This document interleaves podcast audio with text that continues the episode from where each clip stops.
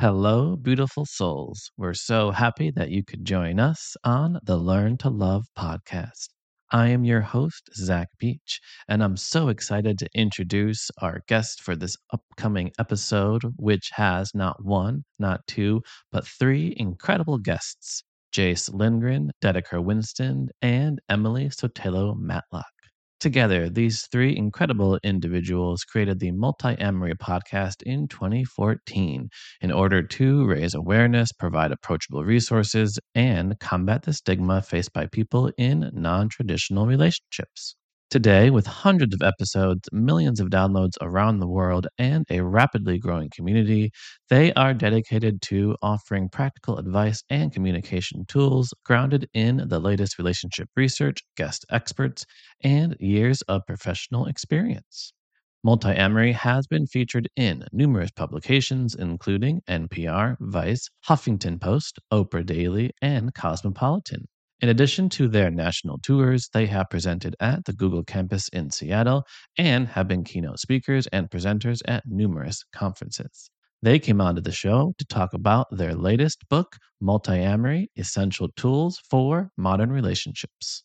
So, without further ado, let's begin. Hello, everyone, and welcome to the Learn to Love podcast, your guide to everything love, sex, intimacy, and relationships. Each week, your host, Zach Beach, interviews new experts on love, including couples therapists, relationship coaches, sex educators, and best selling authors. Learn the best tips and cutting edge wisdom to better love yourself, others, and the world. Thanks so much for joining us. We hope you enjoy the show. Hello, beautiful souls. We are so blessed to have you join us on the Learn to Love podcast. And I'm here not just with one, not two, but three incredible guests Jase Lindgren, Dedeker Winston, and Emily Sotelo. Hello, everybody. Thanks so much for coming on. Hi there. Hi, thank you for having us. We have four incredible people here in this room together, and it's such a wonderful opportunity because our topic is multi amory, which is also the name of your incredible podcast. So, thank you so much for taking time out of your busy days to come on, all three of you. How is everyone doing today? Oh, well, we've been scrambling a little bit before this interview because of some internet outages and drama and stuff like that. So, let's just take a moment to acknowledge the miracle that all three of us are here now and we've made it work. yes. Exactly. yes, it's so wonderful to have the three of you here. And I got to start with the first question, which I'm sure is the question you get asked all the time. Really? Multi amory? Another funny sounding word. I have to figure out what it means. Uh, where, did, where did this come about? What's wrong with all the other terms that we have nowadays? Uh, multi-amory actually came from an internet meme into like that started probably in like 2010. Is that accurate, Jase? Do you remember? It's been around, feels like forever. But the the joke goes that basically a couple students are talking about polyamory, and the professor overhears them and says, "What polyamory is wrong?" And they the kids get all offended and like, what are you talking about? It's a totally valid way to do relationships. And the professor says, yeah, yeah, yeah, that's fine. But but combining Latin and Greek roots is wrong. It should be polyphilia or multi-amory, not polyamory. And that's that was the whole joke. So when we were starting our show about polyamory, we thought multi-amory sounded cool. And so we did that. But to answer your question more thoroughly, choose polyphilia. We well, didn't. No, there's somebody else who did. Yeah. yes. Somebody else came along later and took polyphilia. But we go. thought we thought multi-amory sounded nicer between the two options. and uh, but the important thing to mention is that multi-amory is just the name of our show. It is not a style of relationship. It's not a new term people need to learn. It does sometimes make people panic. Like if they're interviewing us, they go, "Oh gosh, multi-amory. Am I, have I been saying the wrong thing all along?" But no, that's just the name of our show. So we we are multi-amory we use the word multi-amory now to refer to multiple forms of love rather than polyamory which is specifically about having multiple committed relationships. So for us multi-amory means we cover it all from conscious monogamy to relationship anarchy or polyamory swinging everything in between as long as it's conscious and intentional. So multi mini amory love and what's some of your favorite Amory's favorite to explore, to talk about on your show? Oh gosh, I I think uh, amory of many kinds, including including love that you have with people in not a romantic capacity, but with other people as well. Like the fact that I do a podcast with two of my exes who I love in a very different way than maybe I once did. And yet I don't think it diminishes the love that I have for them. It's just a different form of love than maybe it once was. I think that's a great thing about it, sort of what non-monogamy can teach you is that relationships can transition over time they can take many different forms and that's totally okay. It doesn't necessarily mean that it's failed which so many people i think believe when a relationship takes a different form than it once did like you know a romantic relationship ends but people can still stay committed to each other in raising a child together for instance or you may have a lifelong friend that you choose to live with and that therefore you know becomes one of the great loves of your life. It may not be romantic but it still is super important in your life. So i think that's one of the many things that we try to do on our show is uh, show that any type of relationship that you're in, it can matter a lot. It doesn't just have to look one way. Sounds like you need an episode on like agua, amory, or like fluid love, and all the way that interesting, interesting. Yeah, yeah. We'll have to we'll have to get a linguist on to help us with brainstorming some more amories to discuss. So it's so interesting. Emily said two of your exes. So this is my first little foray into kind of who you guys are. And I wanted to start with you, Emily, because in your book, you say you are currently in a happily monogamous relationship. And this was after a few years of exploring this world of non monogamy and polyamory. And now I'm hearing, including the two other guests here, were part of this uh, exploration. So, how did that transition happen? Do you feel like you've you know switch teams and you're on the I don't know if I've she's been traded away necessarily. yeah, sure. It, yeah, again, I mean, I really personally try to kind of distance myself from this like us versus them mentality, at least for myself. Although I can understand that this is still sort of the world that we live in, and we do tend to see things as like, okay, there's those polyamory, non monogamous weirdos over there, and then everybody else. But that's kind of not necessarily how I roll. I think um, when you've been non monogamous and when it worked well for you, I think that being monogamous and being consciously monogamous and really questioning and asking yourself, what does that mean for you? What is that going to look like? What parts of relationship am I interested in and what parts am I not, for instance? How, you know, autonomous am I going to be? How individual am I going to be? How much enmeshed with another person am I going to be or not? So, yeah, I mean, Jase Dedeker and I were once in a triad together. Jason and I were also once monogamous together, and then we met Dedeker, and you know, through a series of events and deciding we want to become non-monogamous, that occurred, and we were that for for a while, and then I ended up being monogamous because I met somebody, and I wanted to explore that as well. And yet, Jason Dedeker are still in a non-monogamous relationship and have been for ten years. You guys celebrated your ten year anniversary yesterday. Congratulations. Yeah. Thank you. So 10 year anniversary, uh, that goes against what many people think that opening up one's relationship means it's doomed. Yeah. or that, that it doesn't work.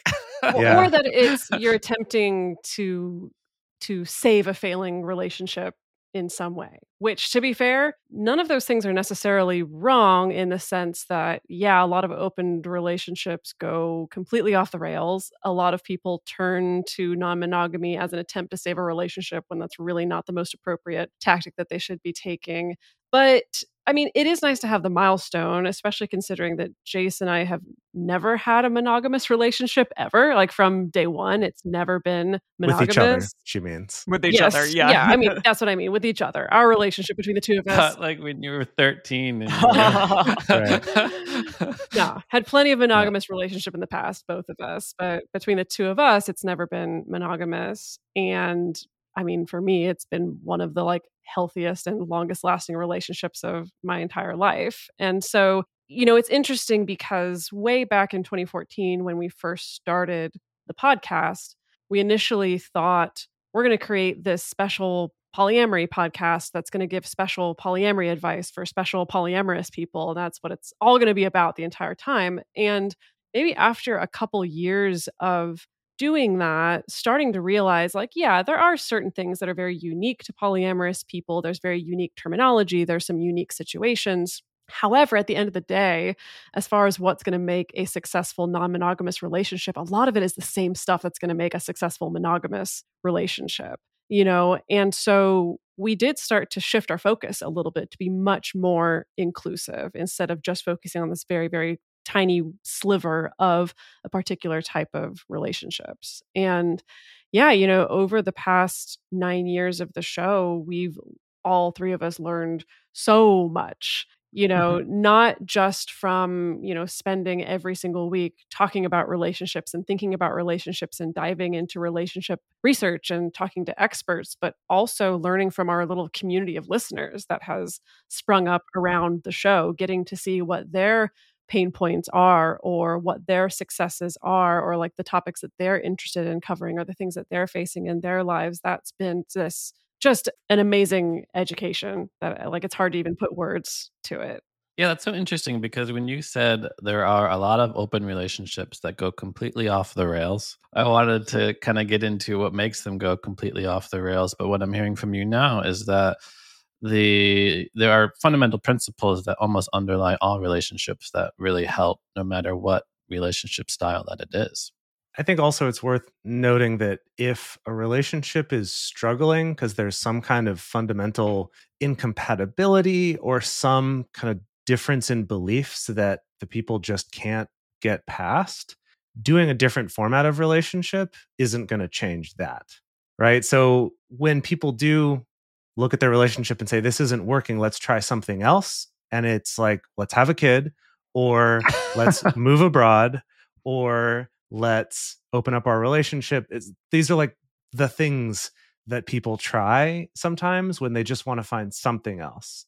And occasionally, occasionally that might help, but usually they don't. Usually they all make it worse because all those things having a kid traveling abroad opening your relationship rely on having a really solid foundation of good communication and being a team together. So if you have those things and you do those things it's great. But if you're trying to do those to repair a relationship that doesn't have a solid foundation it's that's going to go badly, not because you made that choice, but just because it was already going badly. Yeah, I really like that you brought up this idea of good communication because we are here to talk about your new book, you meeting all three of you, new book, Multi Amory Essential Tools for Modern Relationships. The first chapter of which is literally on communication. So I would love to hear more from any of you about what you do find is the most helpful to create positive connecting communication that does create a really solid foundation as you mentioned for a relationship. Yeah wow where to even begin? I mean we're we're at a place of you know having like 400 plus episodes of our podcast uh, in pursuit wow. of finding that right? Of like what are these underlying principles? What are the things that are accessible to the most people possible? So you know in our book especially in the intro chapter of our book like we do spend a fair amount of time not just laying out what counts as good communication, but also laying out like why is it that we should strive for good communication, but also kind of honestly expanding it into we need to examine what counts as like a good relationship also. You know, like we're so used to that adage that says that, you know, relationships are all about communication or all about good communication, but we need to I think go a little bit deeper with the question of like okay, but how do we know that like good communication is happening in a relationship and how do we know that that's what the problem is in the relationship? Because I know something that I've seen with working with clients for so many years is you know, sometimes people are striving for like, what's just the one trick, right? Or can we just sit down for one mm-hmm. session with a couples counselor? Or what's the one book that we need to read in order to completely like you know revamp and like fix our relationship when there really does have to be i think this foundation underneath it where we can make adjustments to our communication in good faith and we can still respect each other and care for each other and love each other right? I mean it's the kind of thing where i think that if a relationship is in gridlock me teaching you how to use I statements is not going to be the one thing that's going to undo that gridlock. Like so so like in our intro chapter of our book, like we did spend a fair amount of time almost getting into a little bit of like the philosophical meat of what counts as good communication and and relationship success as well. Well, it's interesting what I'm hearing from you is about respect, care, and love, which is the words that you use, which I also feel like create a very solid foundation. But we can also ensure that our communication is respectful and caring and loving. Yeah, definitely. Yeah, I think ideally that are eh, those are the things that you would look for sort of the bare minimum of things that you would look for and that's not always going to happen i think in our most challenging moments we may get really physiologically worked up and we may get really emotionally worked up and our we may not be putting our best foot, foot forward at all times but in our book we do try to lay out some ways in which to get back to those moments of calm so that we can come back to a conversation with a partner uh, in a better place and you know coming towards them with that love and respect again and that understanding for one another because if you don't, then often things are said that you're not going to, that you don't really mean, or, you know, you're not saying them in the best way possible. And that can be cause for further anger and upset and hurt down the line as well. So I think something that we really talk about throughout the book is the use of meta communication, which is getting very specific about the way in which you communicate. And that really is, you know, saying things like, this is actually what I mean when I'm saying this word to you or this thing to you. Or when I hear you say this thing to me, it's really challenging because of this thing that occurred to me in my past. And I want you to know that because it's important to me that you understand where I'm coming from. And where I'm coming from is going to be different than where you're coming from because our pasts are most likely going to be very different from one another. This is reminding me of a question that we often get in interviews, specifically about the book. People often ask us, well, who is this book for? Like, do you need to be a non monogamous person in order to get something out of this book? And we like to spend a lot of time reassuring people that that's not the case. Like, it's not a non monogamy 101 manual. You know, you have to be comfortable with non monogamy existing in the universe as long as you're okay with its existence, which, which some people are not. People are. yes. Mm-hmm. Yeah like you know not everybody is but as long as you're okay with that then you yeah. can read this book but i think the other prerequisite for our book and to be honest i think for any communication tool is i think you need to have a sense of self efficacy and a certain amount of i think intellectual flexibility and what i mean by that is having that sense of empowerment that like okay i know i may have received some particular patterns some particular emotional patterns. I may have been taught some particular communication patterns. I realize they may be clashing with my partner's emotional patterns and communication patterns but i know that we can shift that. I know it is possible to change that. I know it is possible for the two of us to collaborate and work together to find a particular communication pattern that works for us instead of feeling like, well, I'm just stuck this way, you're just stuck that way, and we need to find a way to white knuckle it, or I need to find a way to tell you that you need to shape up. Something like that, right? It's like, I don't think that we can change our communication and move it into a healthier and better direction unless there is that belief. And I think that belief has to be shared by everyone that's in the relationship a sense that, like, okay, no, we can put our heads together and we can make an effort to change this. I like that term, intellectual flexibility. I feel like next time, if you're in an argument, you want to say, You're so stubborn, or you can't see my point of view. You can just say, I'm wanting a bit more intellectual flexibility. Uh-huh. I'm sure it'll go over real well. Yeah, yeah. I, am like, maybe get granular about what it is exactly that you mean by that. So yeah. it's not, you're done yeah. just throwing the word intellectual around in a mean way. Yeah. It's so interesting because before you were in the podcast, you warned me that you have this little put finger on the cheek to so that you know when somebody wants to talk next. And I was almost imagining you in conversation with each other, like listening, but finger on the cheek, like, oh, they want to say something as sort of a signal. Because Jason Dedeker, you you're in a relationship, you just had your 10 years. And are there you know some of your favorite tools that you find yourself using most often in your relationship are there just even like cute things that you find are really good for turning conflict into connection Absolutely. I think one that's related to what you were just talking about is a tool that we talk about in our book called microscripts. And essentially, the really short version is a whole section of our book, but the short version is that a microscript is some short phrase, maybe even a single word, or even a particular gesture or action that you agree on together in a relationship that this is going to mean something else. And the idea is this think about uh, one of the examples we give in the book is about doing chores. And so, say you live together with a partner and the trash needs to get taken out. No one really likes taking out the trash. And so, if your partner is washing the dishes and they say, Hey, honey, could you take the trash out? Most of us aren't like, Oh, yeah, love to. So excited. It's like, Ugh, okay, yeah, sure. And that can feel shitty for the person who is asking for help, especially if it's because they're doing something else. And so, one example is to say, okay, we've recognized there's this pattern that I ask you to take out the trash or do something around the house. You sigh and say, okay. And then I feel hurt because I was asking for help and now you seem like you don't want to give it to me. And the other person can explain, oh, yeah, it's not that. It's just, sure, I don't like taking out the trash. No one does, but I'm happy to do it for you and for our household. So let's come up with a microscript.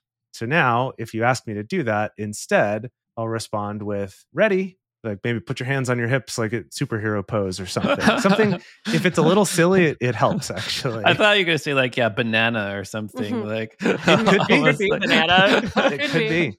If if it can be related to some kind of inside joke or inside reference in your relationship, even better. And the idea is that in that situation, the person can just say ready. And what it's communicating is no one wants to do this task, but I'm happy to do it for you. And I want you to know that I'm not upset with you for asking that of me. And I'm happy to contribute to our house, even though obviously I don't want to do this because no one does. And you were able to say all of that in one word and one little action. So for us, you know, pointing to ourselves is another thing where we realized, hey, there's a pattern of when we're all on a podcast together that sometimes we'll talk over each other or we'll have a hard time interrupting each other accidentally because there's a little bit of lag on video calls online, for example. And so we came up with this easy little gesture that helps us keep track of that. And sometimes we'll, you know, make silly versions of it, you know, pointing really hard to ourselves if we're like, oh my God, I have something really good and stuff like that. But the whole point is that you notice a pattern and you say, hey, we're going to come up with a tiny little thing that's really easy to do to kind of short circuit and interrupt that pattern from going the usual way it goes and instead to let us steer it in the direction we want it to go together that we've then we've pre-agreed on that so is ready one of yours, or is that just an example? That one was actually from my sister and her husband. Oh, Like, yeah, um, because like these default patterns, we call them nothing fights. You know, this like yeah, so it's so it's like, you know, just like these little annoyances, these little annoyed interactions that pop up where you crab at each other and it's not productive, it's not helpful. It's literally you're just kind of whipping yourselves up into a frenzy and like poking at each other, right? And so the microscript was meant to be the antidote to those nothing fights right? Of like, where can we identify these places where we have the same argument every single time or the same little annoyed interaction and it doesn't really get us anywhere? And like, how can we just like create, um, create a shortcut for ourselves? You know, and again, ideally, you know, the whole point behind microscripts is that it's harnessing the power of like what the researchers call idiosyncratic language, which is essentially in jokes. It's this idea that, you know, with your partner or in your family of origin where you grew up, like everyone in their little microcultures develops these little dialects, you know, the weird thing that you call the remote control that, you know, is based on what your little brother called it when he was three, right? And so we just kind of keep calling it that. And it's kind of the same thing, but used for a purpose of, you know, not just making each other laugh, but kind of helping to smooth out these particular rough edges, you know, these little areas where nothing fights are likely to crop up. I feel like my vocabulary is just increasing by the minute that I'm listening to. We need to harness the power of idiosyncratic language by using microscripts as an antidote to nothing fights. And, and having some intellectual There flexibility to round it Perfect. Oh, that's lovely.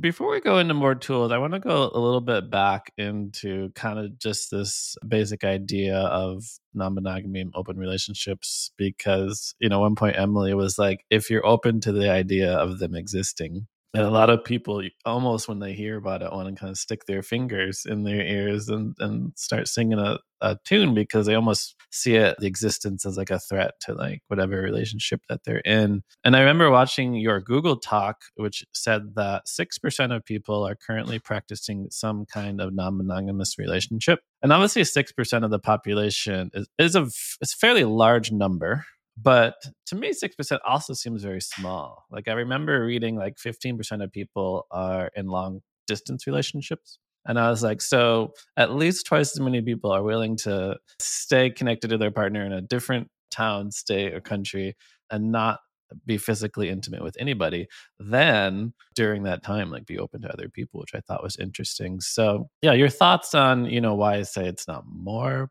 popular, more accepted, if these fears are founded in any way? It probably is more than that, honestly. Yeah, okay. Like, yeah, um, 6% is a pretty conservative estimate based on a very particular uh, survey from 2017. The most up to date numbers that we have suggests that probably one in five people have had some kind of consensually non monogamous experience in their lifetime.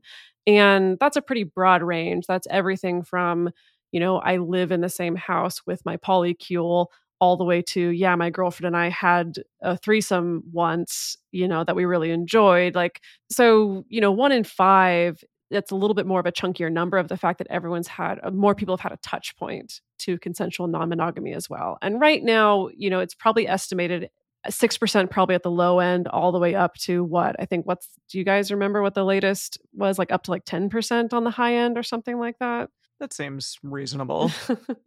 yeah.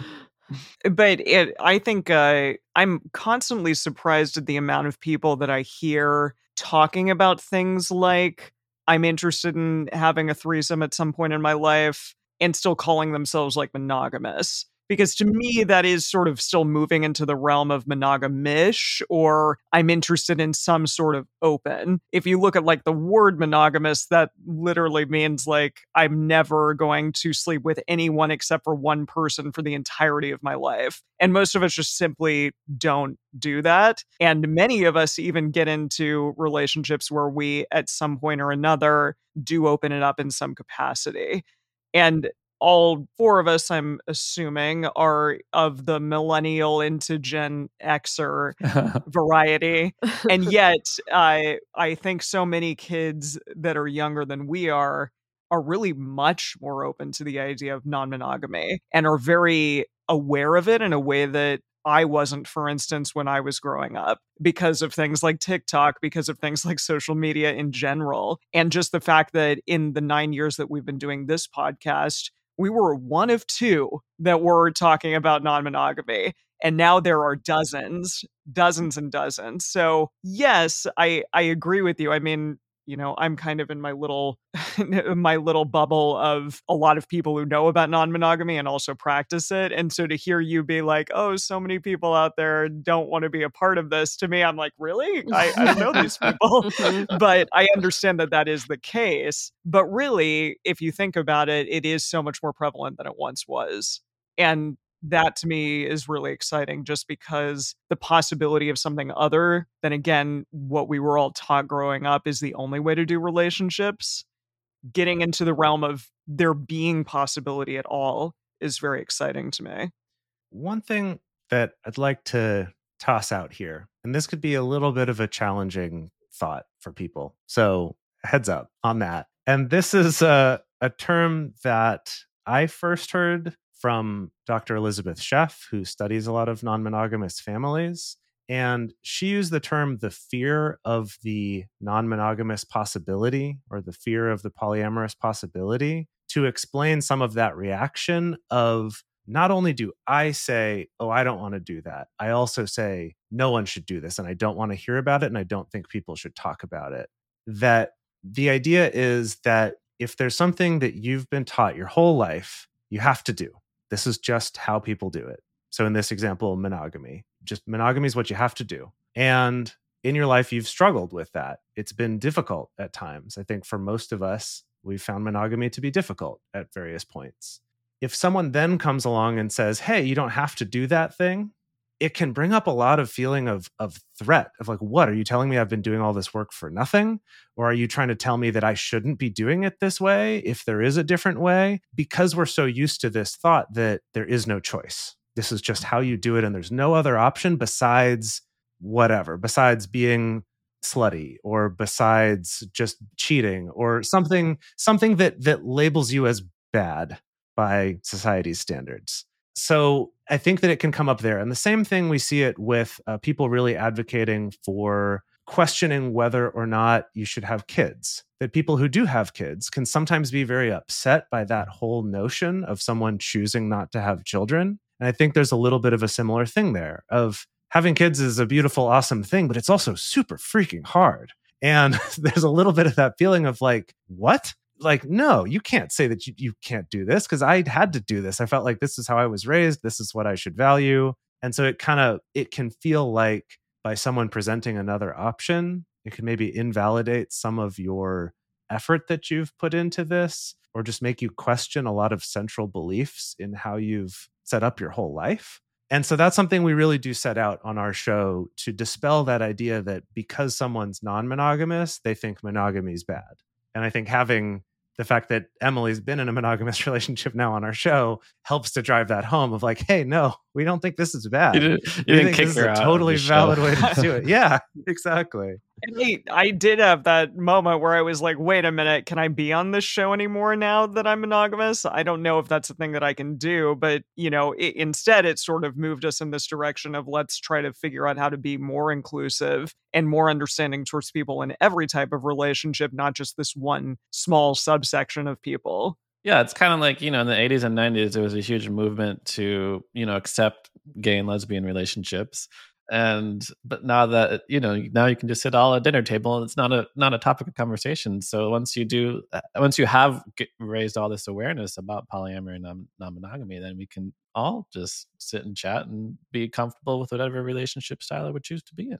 Oh, I'm ready Wouldn't for the dinner nice? table. I'm Yeah. ready for the dinner table. No, I mean that that that is really motivating to myself personally because yeah, when you think about the 80s, 90s, even before that when queer people were seen as a threat, you know, the idea that like my child elementary school teacher is gay, oh, that means he's a pedophile. That means he's going to try to seduce my children in some way, you know, like this horrible stuff. And sometimes polyamorous people and non-monogamous people suffer from some similar stigmas. You know, there is a little bit of this stigma bleed over into areas of life that are not relevant. And what I mean by this is like there was a study done back in 2016 that was specifically looking at stigma that people in consensually non monogamous relationships face. And, you know, so people who tended to look negatively at consensual non monogamy were also more likely to think a consensually non monogamous person probably doesn't take a multivitamin.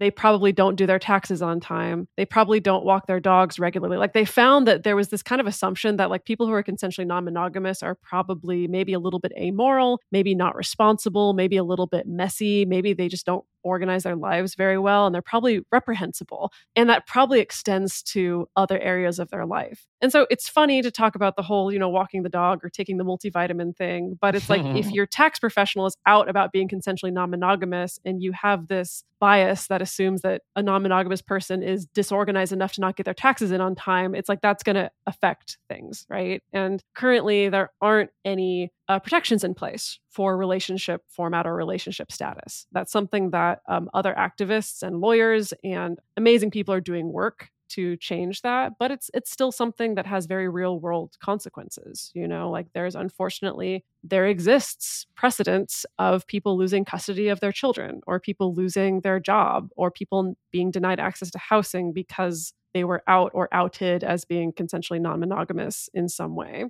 It is true that your book is for everyone. It's essential tools for all modern relationships. Emphasis also on providing nice tools that people can use. And one of those is the Triforce, uh, like, like the, the Triforce of communication. Yes. good announcer voice so tell us about that. Yeah, uh, the Triforce of Communication came about because we're all big Zelda nerds. So, for those of you out there who know what the Triforce is, uh, yes, it is, you know, that thing. That's what we named it after. Um, but it's uh, essentially a really easy way to meta communicate with a partner. So, for instance, the I'll just talk about like it in action essentially. If you come home from a very long day at work and you're feeling kind of not great, you had maybe a bad day and you launch into a story about the day with your partner and your partner comes back at you immediately with, "Well, you should have done this thing differently," or "Well, why don't you do that next time?" That's so often kind of the case when we come home and there's more of like a heteronormative structure in place where maybe the woman's telling the guy about the day and the guy's like, well, you, I'm going to give you a bunch of unsolicited advice. And that can sometimes lead to a lot of conflict. So we created this thing called the Triforce of Communication, where you literally tell your partner, this is what I want out of the conversation, as opposed to, you know, just having them maybe think this is the best thing for you. So I'm going to give you that. So you can tell them right now what I want is just to relay to you about my day. I'm coming home. I'm not feeling great. Maybe you see that and you're wondering what's going on. I want to let you know that it's about my day and not about you. So you don't need to worry about that. I'm just going to do Triforce number one, and it's just telling you about what happened. And then Triforce number two is I would really love some support some care, some hugs, some poor baby, some, yeah, that sounds like that really sucked. I'm really sorry that you had to go through that. That's Triforce number two. And then Triforce number three is going into let's collaborate, let's talk about this. Maybe I'd love to hear how you would, you know, deal with this situation and maybe what I could do differently next time. So only then in a Triforce number three situation are you going to actually give this advice when it is warranted, when it is something that you want out of the conversation not just throwing it your way because, oh, well, that's what we do. I'm just going to give you advice. So, again, just a really easy way to communicate openly and honestly and understand what it is that you need from your partner and what it is that they're going to give you. One of the things that I think is really powerful about the Triforce is that as you start to pay attention to it, you see that pretty much all communication falls into one of those three categories of either I just want to convey information, or I want some kind of support or celebration or sympathy, or it's that I want problem solving and advice. And if you use it for a little bit, you'll start to recognize it much more quickly, which one someone's going for. But also, if you're not sure, you know that it's a question worth asking. Because I think for a lot of us, we, it just doesn't even occur to us. We hear something and we just respond with whichever type of response we think we would want in that situation but that could really vary from moment to moment. So, what I like about the Triforce is unlike microscripts, where it's best if you both agree on something together, with the Triforce, I might know it and you don't. You're talking to me about something, and I can ask you without saying the word Triforce. oh gosh, wow! What you know? What are you What are you looking for right now? Do you just want support, or do you want to talk about problem solving or advice? And then you can say, "Oh, huh? I don't know. I guess I just want support." it kind of gets someone to think, oh, yeah, yeah, what do I want? Oh, this is the thing. And then you can have a much more productive conversation after that. I find this is even helpful like in the workplace or many other situations besides just romantic relationships. It's been super helpful as a framework for me to also understand that like if I'm talking to a partner about something, like if I am talking about my day or a problem that I'm facing and I'm noticing myself getting annoyed with their response, I can pause and be like, "You know what? I didn't clarify what I was looking for." when I reached out to my partner. I should clarify that right now you know so whether i can be like okay hold on actually hold the brakes because i feel like what's going on is i'm getting too much t3 i'm getting too much problem solving from you and i actually kind of just want some sympathy and or or vice versa actually to be totally honest i tend to get more annoyed with the opposite that like if a partner is just offering like empathy and listening and i'm like no no no i need your brain i need i need to bounce ideas off of you i need your brainstorming right? And so for me it's a good cue to be like okay actually i need to pause and meta communicate a little bit better here about what it is that i'm going for so basically, if you're sharing either before you share or somebody else is sharing, you might pause and you might ask them, okay, which of the triforces are we at right now? Are we uh-huh. at sharing? Are we at celebrating? Or are we at decision making? that sort of thing. Yeah, there was a really beautiful article in the New York Times a few months ago where the context was they were talking about social emotional learning and teachers finding ways to welcome students back into the classroom after the pandemic lockdowns. And they just gave this brief little mention that this teacher said that they were starting to use this rubric with kids of asking them, okay, do you want to be heard? Do you want to be helped? Or do you want to be hugged? And that's literally the Triforce, right? You know, it is that like, do you want, yeah, do you want my ears or do you want me to hug you or do you want my help directly? Right. Helped, heard, or hugged. Yes. Yeah. Yeah. Yeah. So, yeah, we only have time to talk about a few more tools and let's talk about radar. What's that mean? oh, wow. Yes. Okay, radar. So, radar is hands down probably one of our most popular tools. It's, you know, one of our most downloaded episodes of the podcast. And Radar has a long history in that way back in 2016, this article came out on Medium. It was written by a woman who was a software developer, and she was in a relationship with a man who was also a software developer. And she was sharing about how she and her partner decided to apply the Agile Scrum framework to their relationships. Ah, yes. Now, the Agile Scrum framework. Yes. well, I have to say, Are anyone you familiar? anyone out there who is us who is in software or in tech hears that and is probably groaning and rolling their eyes right now because the agile scrum framework is basically i mean this is an oversimplification but it's basically almost like a project management framework that's used quite frequently within the software and within the development world and it's basically a way of managing a project that's not just okay, we build the thing and then it's done, but that may have many different teams working on it at once. And also, it may not be just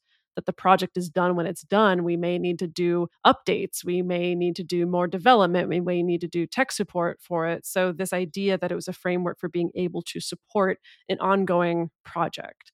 Much like a relationship. um, so it, it was interesting, you know, like reading this article. But of course, the first thought we had was, you know, is there a way, like, does this still work if you're doing it with multiple partners, for instance? Does this still work if you're, you know, if you're someone who's not necessarily interested in getting married, right? That was kind of the conclusion of of her article was like, we use this and then that's how we figured out we want to get married, you know?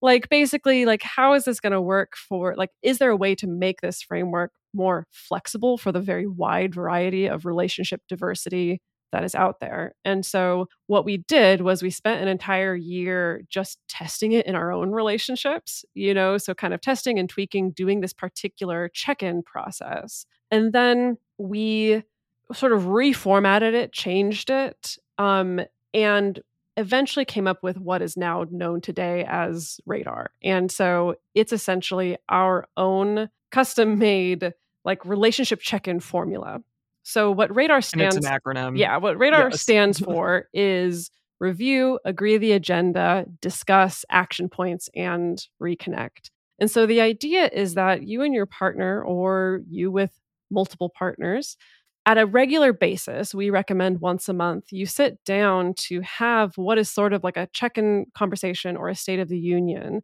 where you're going to go through these five steps. You know, so you review, like you review essentially what's happened since your last check in. You know, everything from, you know, you kind of whip out your Google calendars and talk about, yeah, we went on vacation and then you started that new job. And then I went on a first date with a new person. Or, and then we decided to do this thing with our house or whatever it is, right? You agree the agenda. So you agree together, like, what are the things that we're going to talk about during this particular check in meeting? Now, as part of our development and tweaking this, like we created a set list of agenda items that we recommend that people address every single time. Everything from sex, money, physical and mental health, our family, any future plans. And we recommend that people check in on each of these things every single time because the fact that we can fall into a pattern of only talking about certain topics when something's going wrong and when there's a problem. And then when things are going okay, we don't really talk about it. It's really common for money and sex to fall into that particular pattern. And so, like, we recommend checking in on these topics frequently to keep the dialogue open, to keep that channel of communication open. And this is also how you can catch problems early. You can catch misunderstandings and miscommunications early on or you can have more opportunities like for instance with sex where it's like yeah sex has been feeling great. I really liked this specific thing that you did last time. Hey have you thought about using this particular toy? Right? Like it creates this safe space to talk about these things that's not necessarily happening in the heat of the moment where there can be like a lot of pressure and a lot of emotions you know when you're in the middle of like having sex with your partner so you agree the agenda you spend your time discussing everything on the agenda and then action points is if there's anything that you do want to change like let's say we sat down and we talked about mental health right? And realized, you know, maybe I shared the fact that I've been dealing with some depression and some anxiety lately, and I'm not really sure what to do about that. And maybe we agree, like, okay, I'm going to set an action point for myself that I'm going to reach out to my therapist and talk about X, Y, and Z in particular and see if she has any recommendations, right? So the action points are the place for both partners to be able to create some goals, create some landmarks that we can then check in on again at the next check in or at the next radar, right? We can look back and say, hey, we put down this action point that we were going to try to go on one date night a week. Did that happen? Like, did it not happen? What got in the way? What did we like about doing that? Do we not like doing that? Do we need to tweak this or adjust this? Basically, the idea of action points being a part of the step is to prevent that thing that happens in relationships of us saying, okay, we really need to resolve this issue. So yeah, let's let's try to go on one date night a week. Great and then there's no plan for uh okay well when are we going to check in on that like okay if that doesn't happen when are we going to talk about this and like is some person just going to sit and stew in resentment for 6 months you know because their partner has completely forgotten that they said that they would try to do this you know so the whole action points thing is sort of to have a sense of like recurrent accountability and to make sure that you're able to track progress and change together on a regular basis and then at the very end is the reconnect step which is you know, you get through often it's like at least a couple hours of having this check in discussion, and then you get to reward yourselves at the end, right? By either exchanging some kind of, you know, pleasurable touch or cuddles, or maybe you have sex, or, you know, with my partners, I tend to exchange specifically compliments and appreciation at the very end. Or maybe we're going to go reward ourselves by going out to that new restaurant that we thought looked really interesting. And the whole point of the reconnect step not only does it, you know, leave you with maybe a better taste in your mouth at the end of the check-in, but it's to help to reforge new pathways. We were talking about intellectual flexibility earlier, but it's like literally re, you know, forging new mental pathways around the check-in talk because we're so socialized to think, ooh, relationship check in, it's going to be bad, you know, or ooh, mm-hmm, we need to mm-hmm. talk. Okay, that means Oh, there's no. a problem. We need to yes. Yeah. No, Exactly. let's do that. exactly and so the whole point is is to literally let your heart and your body have that experience of okay we got through something that was maybe a little scary maybe a little awkward and then now it can feel good we got to the other side of it and can feel good and can feel safe again so that checking in on your relationship doesn't have to always be this chore full of dread so that was my TED talk on radar as a framework. well done. Emily. Well, it's funny when you mentioned the reconnecting at the end because I was like, I hope this is done on like the couch with a glass of wine. And That's not, like- exactly how I do it. I think I wrote about that in the book. I was like, that's how we conduct our radars for sure, my partner and I. Yeah. Yeah, I've had Dedeker and I often do ours at multiple locations. So it'll Yeah, be like maybe we'll traveling radar. yeah, we'll start it during dinner and then maybe we'll continue it for a walk and then we'll stop and get a drink and then go home and we'll kind of keep things moving so we're not just sitting there like staring at each other while we're going through this. right, sitting across from each other at the Right. desk. Yeah. Yeah. Well, the time has absolutely flown by. I feel like we've just been able to scratch the surface. And our listeners can look into this wonderful new book, Multiamory. They can also look into your nine year, over 400 episode podcast. Like, I know how much work it is putting these things on. So well done keeping it going. And I do have to save some time as we close because there's one question I ask all my guests to close the show. And I have to ask three times here. so we'll go one at a time. I'm going to choose Emily first. Emily, what do you wish everyone knew about love? Ooh. I wish everyone would do this first in love that you would assume good intent of your partner first when you are in conflict with them instead of blaming them right right away or getting defensive instead just try to you know remain as calm as possible and assume that they want the best out of the conversation for you and for them and that it's coming from a good place as opposed to right away getting upset and angry and defensive and hopefully that can at least you know make the conversation into something that's a little bit kinder and gentler and more understanding as opposed to just angry and resentful. So that's one of the things that I've learned, I think, over the nine years of doing this show and the nine years of being in my relationship as well, is that I want to start from that place. So, yeah, love is assuming good intent. Beautiful. Solid advice. I'll go to you, Jase. What do you wish everyone knew about love? Gosh, I want to uh, I want to take it to maybe a surprising place, and that is that in order to end a relationship or break up with someone, they don't have to be a bad person, and you don't have to not love them. I think that I just say that because it's something I think a lot of people don't internalize and took me a long time to understand. That idea that this relationship might not be the right one even if I do still love this person and even if I do think they're a good person, that often we kind of feel like, well, we can't break up unless one of those things is true. I either don't love them or I've decided they're a bad person, which often coincides with the first one. Uh, but just to to realize that that might be the reality, and uh, I I see that as something very empowering. So that then when we are in relationships with people that we love, it's because we not only love them, but we also love the relationship. So you can end on a high note. I love it. In order to end a relationship doesn't mean we have to vilify uh, the person that we are transitioning out of. All right, Dedeker, you have the last word. What do you wish everyone knew about love? Something that I've been thinking about recently is that quote by Ursula K. Le Guin, and it's I think it's a little overplayed, so I feel a little bit basic even just saying it. But but it's that quote about how love has to be made and remade every day like bread like it has to be made new every single day and are you familiar with this does bread have to be na- made yeah I just, I just put my head in a funny direction because i was like bread i have i think if we're thinking a hundred years ago a hundred years right. ago where I, I'm, I don't have the ability to make bread full of preservatives. That the bread goes stale pretty fast, and so we got to make it's our daily bread that's not what I'm here to talk about, though. What I'm here to talk about is I think about that a lot. I think about how, even in a long term relationship, we need to make daily effort to turn towards the other person and daily effort to choose to be vulnerable rather than not.